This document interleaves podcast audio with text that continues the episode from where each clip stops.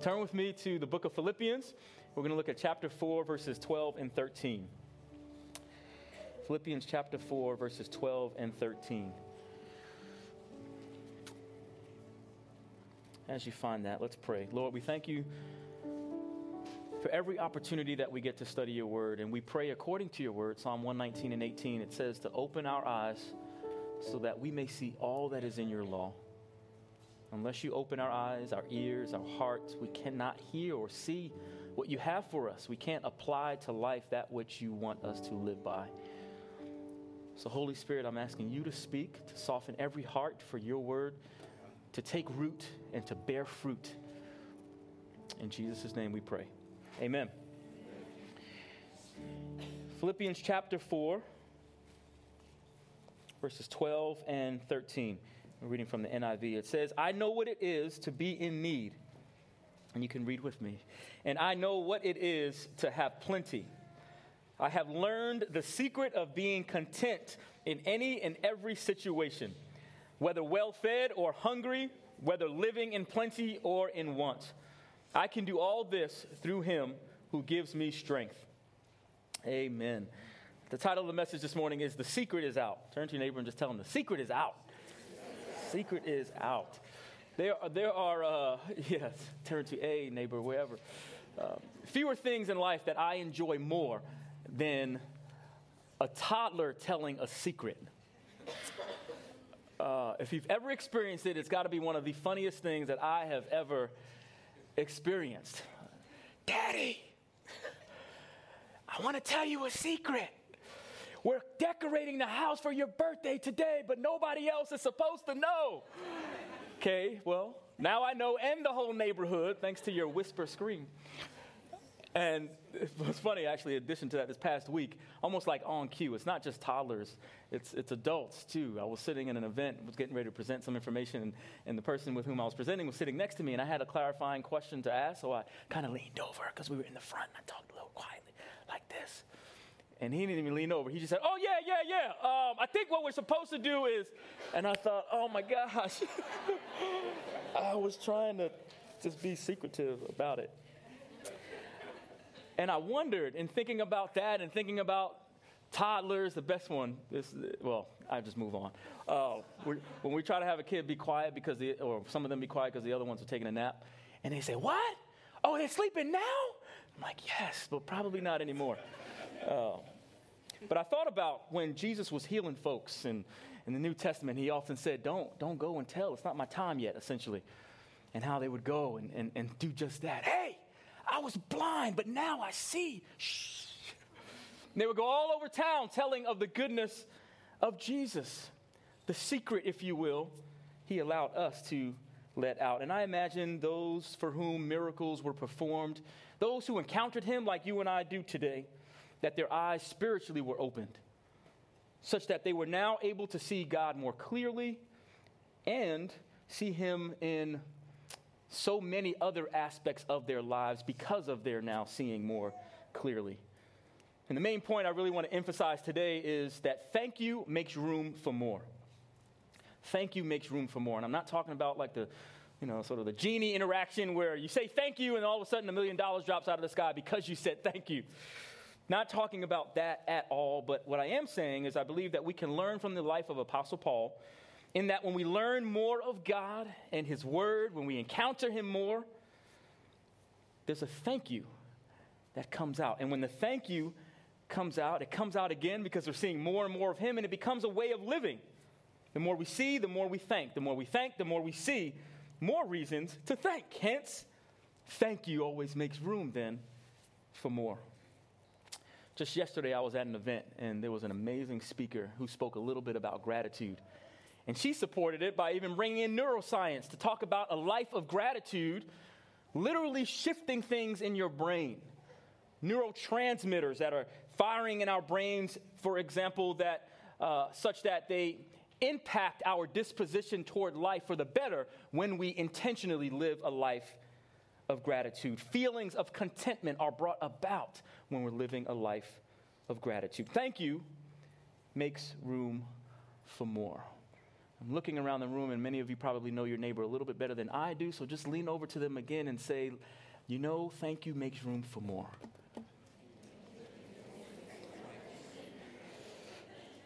Apostle Paul, for some context, is writing to the church at Philippi. It was established on his second missionary journey. It was there that they met Lydia in Philippi, the businesswoman who became the first convert in the city and welcomed Paul and Silas into their home. It was also there in Acts 16 where we see Paul casting the demon out of the fortune teller who was just harassing him. The story goes on to say essentially that her owners were infuriated, so they locked him up, beat him, put him in prison.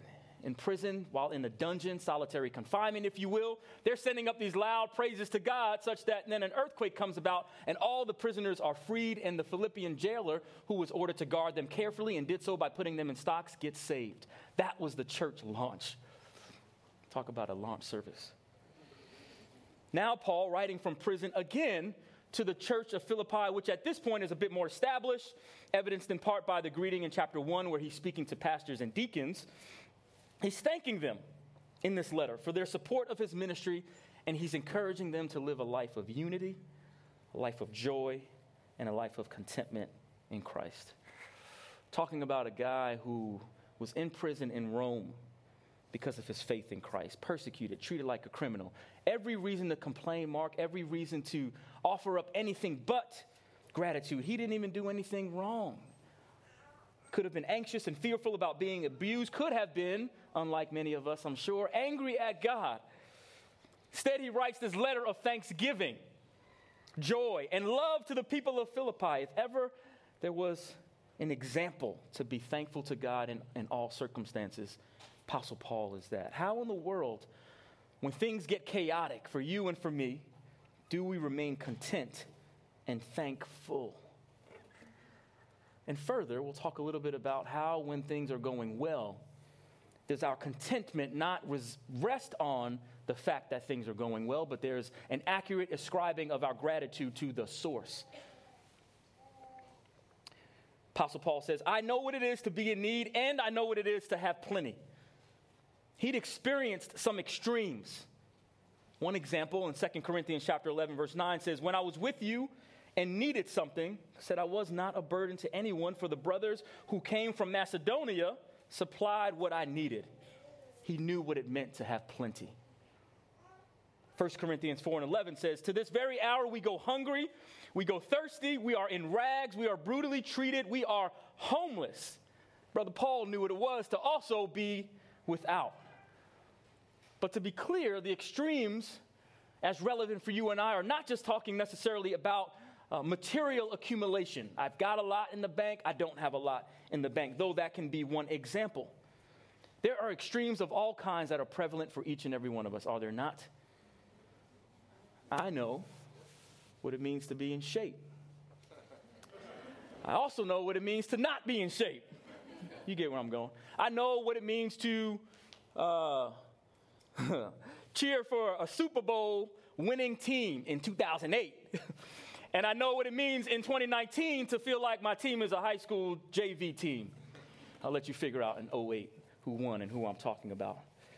I know what it means to have ends meet, and I know what it means to not have them meet. We may know what it means to have a loving relative who is physically present, and we may also know what it means when that loving relative is now no longer physically present. We might know, if we're a parent, what the joyful expectation of a baby might feel like, and we also might know what the nightmarish circumstance of that joyful expectation coming to a complete halt feels like extremes we've all experienced. Some of us may know what it feels like to think clearly and rationally, and we might also know what it looks like and feels like to think and not even trust our own thoughts because we know they're so distant from reality. I know what it is to be in need, the Apostle Paul says, and I know what it is to have plenty. And then he says, I have learned the secret of being content in any and every situation. I have learned the Apostle Paul learned this. He learned what he shares in the book of 1 Timothy, chapter 6, verses 6 through 8, which says, But godliness with contentment is great gain. For we brought nothing into this world and we can take nothing out of it. But if we have food and we have clothing, we will be content with that. He learned what the writer of Hebrews in chapter 13, verse 5 says, which is to keep our lives free from the love of money. Be content with what you have because God says, Never will I leave you, nor will I forsake you. The Apostle Paul learned this. He was very much acquainted with the fact that it was in the, the sudden, rapid traverse, uh, uh, uh, reverses or changes in life that God's grace is most needed. It's in those changes of life that it's the most difficult to learn the lessons of calm contentment and gratitude. But there ought to be, I submit to you today, traits of Christian character that are developed in these transitions of life, just as some of the most beautiful exhibitions of the laws of matter are brought about in the transitions produced in chemistry, for example. The change from heat to cold, from liquid to gas. They develop properties that were before unknown. And to that end, acquaint us much more intimately with the wonderful works of God. The gold or the diamond, for example, perhaps without the action of intense heat, might show a little bit of brilliance, but nothing like we see when the powerful agents are brought to bear on them, that then we get to see the peculiar brilliance and beauty because of the rapid changes throughout that refining process. So there is many a beautiful trait of character which could never be known by either continued prosperity or adversity in our lives. All of us experience, to some extent, these extremes if we've not already, but the question is what are we learning in and through them? Will we, when living in prosperity, ascribe our gratitude to the appropriate source, ensuring that our contentment is in Him, not in whatever the manifestation of said prosperity is. Apostle Paul, as I mentioned, had experienced such favor, in which and for which he felt a lot of gratitude.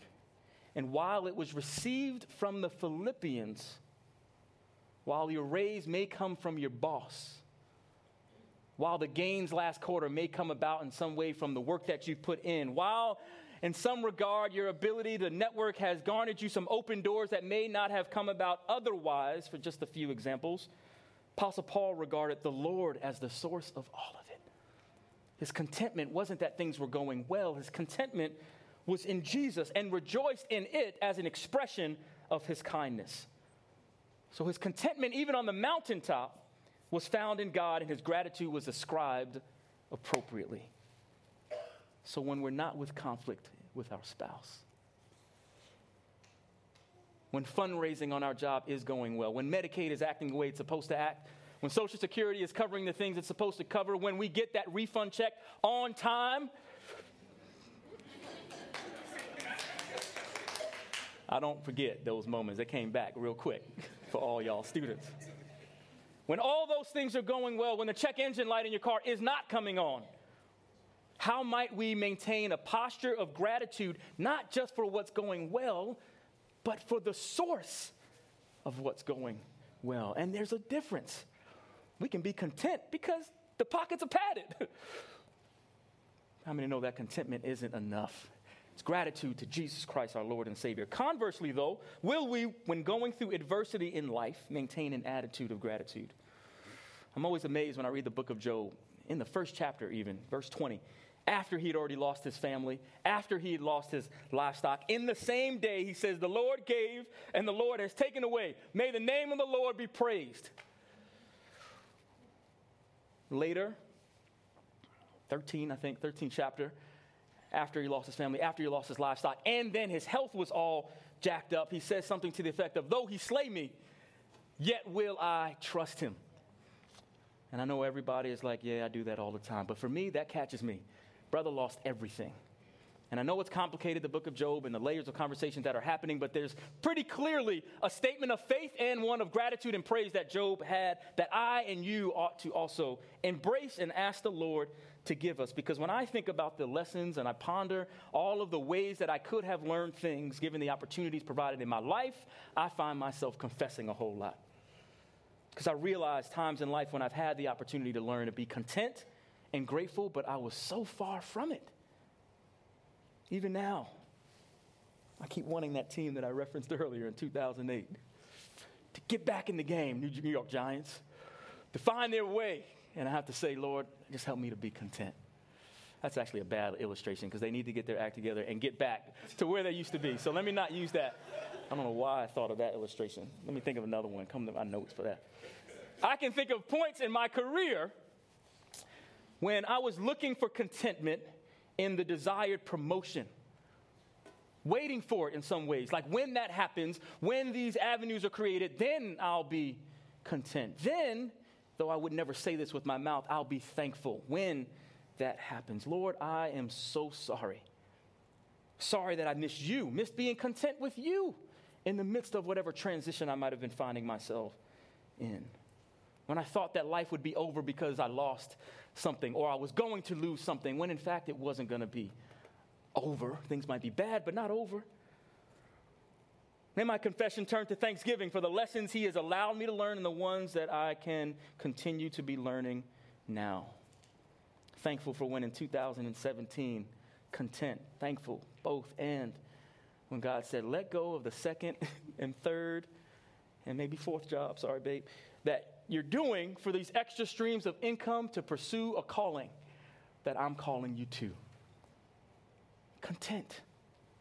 Thankful for his mercy and his grace and the many lessons and gratitude that I continue to learn. But I, if I think honestly, and I believe if we all thought honestly about how our lives probably recited the Lord's Prayer in Matthew 6 that begins with Our Father, if I'm honest, if we're honest, many times it probably starts with our, our money. That is or is not in my pocket. Hallowed be thy value. our job that we do or don't have. That boyfriend or girlfriend, the spouse that we do or do not have hallowed be that space. Our children, which I know gets a bit more sensitive because I know if you have children, you're like, don't touch them. But even our children can become an idol. Even our children can, if we're not careful, become a source of gratitude. And yes, I will fight for my kids just like the next parent. I think it was Pastor Jared Green, who was here a couple of weeks ago, has one of my most favorite shirts in the world. On it, it says, I'm saved, but I got hands. And I said, I need that shirt. I need that. Because if you mess with my kids, we will show you some New York hands real quick. Don't like to fight, but we can do that. if we have to. But children can easily become that too, right? Apostle Paul says, I've learned the secret of being content in any and every situation, whether well fed or hungry, whether living in plenty or in want. I'm content when my kids are or are not what I think they should be because I'm not looking for them for my contentment or my gratitude. I'm looking to Him for my gratitude. So, what's the secret? Verse 13 says, I can do all this through him who gives me strength. Some versions of the Bible say, I can do all things through Christ who gives me strength. The secret then is out. Now, for some of us, that might be wrecking our entire theology around this text. Some of y'all going to max out on the bench tomorrow talking about, I can do all things through Christ who strengthens me. I'm going to do this 100 hour work week in Christ who strengthens me. And yet, what's being said here really is no, whether things are up or down, left or right, I'm content because of who you are in my life. And this is a brother, whether you've been in prison, in jail, or not. How many have been in prison by something? You've been on the mountaintop in some way, and he's saying, whatever situation I'm finding myself in, I can be content. Why? The secret is through you, Jesus Christ. He's calling on us essentially to rise our level of faith to another. 1 Thessalonians 5 and 18 says it this way Give thanks in all circumstances, for this is God's will for you in Christ Jesus. So the next time you're trying to figure out his will, just thank him. You'll be right in the center of it. Which isn't meant to be trite by any circumstance. We find ourselves in spaces where we need to make decisions and we want Lord, the Lord's help, absolutely. And yet, gratitude is a great place to begin. I'm thankful that I'm here and that you're with me in the boat while the waves are rocking it. And I know you've called me to go to the other side, and so we're going to get there. Amen. I believe that Paul, as he learned of God, as he spent time with God, as he saw more like God, he experienced the world through God's eyes. He was able to full, be full of thanks, no matter his circumstance, because he had an increasing understanding of who God is. And that is good news.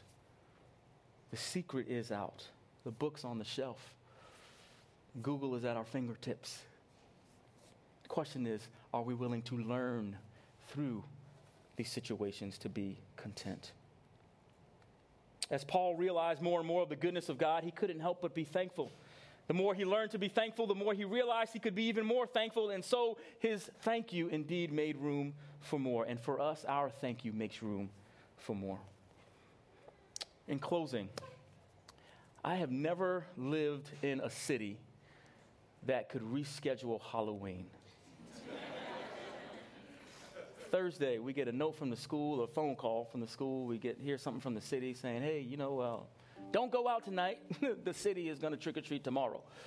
Um, and if you don't allow your kids to go trick or treating, I won't argue with it. That's fine. I'm not mad. I understand. We let our kids go and get candy with their friends. So Thursday, they're mad because we couldn't go out. And then we're mad because the power went out. And later that evening, it was a crazy week, all kinds of deadlines, grant applications, and conference presentation proposal that was due at midnight on Thursday. So I'm getting on my computer when the, my wife is sleeping and the kids are sleeping, and I'm saying, I'm just going to shoot off this email, only to realize, of course, I need power and Comcast to help me with that. So I leave the house, go into my office, five, six minutes away, pitch black outside, using a flashlight to get to the car. I get there, get to my office, send the email in, get the conference presentation proposal in by midnight. Then I start checking email because who doesn't have emails to check at 11 o'clock at night? Then I get a call from my bride who I left sleeping and had whispered to her, Are you asleep yet? I got to go to the office. And I knew something was wrong because she was asleep. So I pick up, I said, Babe, what's wrong? She says, Paul, somebody's outside. You need to get home. I said, No grab my things, get on the road, get back to the house, only to find out I can't get to the door because there's this huge tree that had fallen literally right next to the house. And so I'm there thinking, okay, God, I got to get inside. I park in front of my neighbor's house. And what she saw, people being outside, was everybody with flashlights. So, of course, she'd freak out. She's sleeping and see some flashlights in her window. So I'm like, okay, that's what's happening. Hey, Max, can you help me get to my door? I just need to get home. So Max and Karen, they're out with their flashlights, literally walking through the, I don't know if you saw the wires yet, but there were wires down everywhere. No doubt some of them were live, and they're helping me walk through. At one point, Max was like, All right, man, I think you're good. I'm gonna go back in the house. Got in the house, said, Hey, this is what happened. This is the loud bang you heard. We're good, but it's bad. It's bad out there. Um, there was a group text with maybe 20 people on our block. Y'all, did you see the tree fall? Oh my goodness. We are so fortunate. And we saw the car, the picture of the car. It was a matter of inches. That's our car. There's a car behind it. The tree didn't touch either one. What? Little to the left, little to the right, it would have hit, or backwards, it would hit my neighbor's house. If it came back diagonally, it would have hit our home. And you know that kind of tree. You saw the sidewalk sticking up. I mean, that joker was powerful. So a whole block full of folks. Some love Jesus, some don't. Man, did you see that? We're grateful, thankful that it didn't hit anyone. It hit a couple things, wrecked a couple cars, but my neighbor said, Man, this check engine light's been on for six months, we're good. We need a whole nother car. So I said, Well, that's a praise too, then. We're going to bring that in. But I said, God, you're something else. That's enough right there to shout on, is it not? I mean, come on, we I don't want to run past that moment. I don't want to run past that moment. And yet, I want to bring, like Apostle Paul's trying to bring our level of faith up. I thought, you know what, though? Mark, man, trees are missing me every day. Literal, maybe, metaphorically. I don't even know what's falling behind me every single day, missing my car, missing my wife as she's driving, missing my kids on the way to school, on the way back, because God is like, you're going to fall right here and not touch any one of them. And then I said, well, God, this is this, this, this is something here. You're stirring something here because I'm on this text thread with folks who I know don't love Jesus. We love each other. We're brothers. We're friends. We, we, we, we, we, we connect. We do fellowship. We break bread together. And this caught their attention. I know you. Is it going to take this to get my attention? Or am I going to draw a little bit closer into you? Because I'm thinking Apostle Paul must have had something on the inside of him to have gotten so near to Jesus that when they were beating him down, stoning him, persecuting him, and when he had plenty, to be steady and say, I'm content. I'm thankful. So when we talk about thank you making room for more, in essence, it's saying, how about I get in this word a little bit more every day?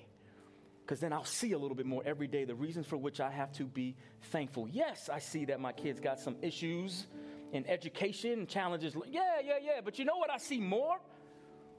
I see all the things that is going so well in him that could be going awry. I see you in the miracle of life. Watch my wife give birth. That's a miracle. I'm not looking past that. And on and on and on. For those who have been married, Jim and Linda, for over 30 years, I'm pretty sure you've seen God in that union. Amen. and that's anybody in the room, right? How can we, Lord, as we pray and close, how can we see more of you in such a way that we say thank you more and that that thank you then leads to more because we see more because we're thanking more and we're engaging you more and we're learning of you more and we're plugging into you more. That leads to some gratitude. That leads to some contentment not based on circumstances or happenings. How many know in the city of charlottesville we will always be looking for the next point particularly as this church's position of reconciliation real reconciliation so I'm not looking for the happenings to make me content. I'm looking to you who is in the boat with us to bring that contentment. And because you're in the boat, because you're on the throne, because you are Lord and Savior, we have so much to still be grateful for. There's a song that I will not sing, but I thought of it because in the 90s we listened to John P. Kee and Vanessa Bell Armstrong, and she wrote I think she wrote it. John P. Kee produced it. Uh, my favorite artist of all time. But Vanessa Bell, if anybody knows her, you know you can't just get up and try to sing a Vanessa Bell Armstrong song. But these are the lyrics. It says, Tell me a story about Jesus Christ. Tell me of his goodness, of his mercy, and of his life. Tell me of his boldness. He charged me not to tell of the good works he has done. But oh, she says, I must run and tell. The original hashtag run tell that. I must run and tell each and every one that the secret is out. The secret is out. The secret is out and it shall never be contained. Secret is out. The secret is out. The secret is out that he shall come again. Let's pray. Lord, thank you for the good news of the gospel that says you took on human flesh to live a life we should have lived but couldn't because we couldn't live a sinless life, though you endeavored for that to be the case. The good news is that you did, and then you died to death we should have died. Romans says the wages of sin is death. So it was us, ours to, our wages to have paid, and yet you came and took it on yourself and died. And then rose from the dead three days later, proving that you are the Son of God. And today, that resurrective power literally lives in and through us. We're grateful. We're thankful every single day of the week, every month of the year, every minute of every hour because you're on the throne. And yet today, there may be someone sitting here with eyes closed and heads bowed who have yet to experience what it's like, like Paul, to be content in all situations. Two, as he said to the church at Thessalonica, be thankful in all circumstances. If you're sitting here and have yet to experience that reality of being thankful in all seasons, this is a moment where you can accept Jesus Christ into your heart and experience that reality. So if you're here and you don't know Jesus, as your Lord and Savior, we just want to pray with and for you. If you can raise your hand really high, we won't ask you to come forward or say anything. Just raise your hand and I'll pray with you.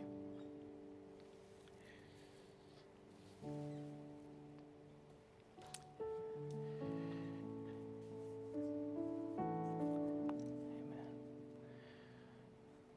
Those who are sitting at home, maybe you've said, Yes, you know, I want Jesus Christ in my life. I want this experience of being grateful, of being content in all situations. If that is you, or if you're here and didn't want to raise your hand, repeat these words after me Lord, thank you for loving me. Thank you for forgiving me of my sins. Thank you now for the privilege of walking with you as Lord of my life. I choose today to turn away from everything that the Bible calls sin and to follow you with my whole heart. I recognize today that a life in Jesus isn't a storm free life, but in Jesus it's a storm proof one. And so I receive you today, recognizing nothing I could ever do could earn salvation, that the work has already been done, the debt's already been paid, and I'm washed clean by the blood of Jesus Christ. I accept that today. I accept you today. In Jesus' name. For those of us here whose hands have gone up every day for however many years or weeks, and you've already accepted Jesus, our prayer today is that all of us, as we grow in faith and give God glory, that we too would experience a deeper sense of gratitude and thankfulness, whatever season we're in. That we see Jesus Christ in ways we hadn't previously because of our plugging in, locking in, reading our Bibles every day, participating in a victory group, finding community, being sharpened by His Word on a daily basis, such that we see through His eyes, we experience through the lens of Scripture, and as a result, have a thank you on our hearts, such that it makes room for more of Him and more thank you. We love you, Lord. We thank you for this word. In Jesus' name, amen. Amen. If you prayed that,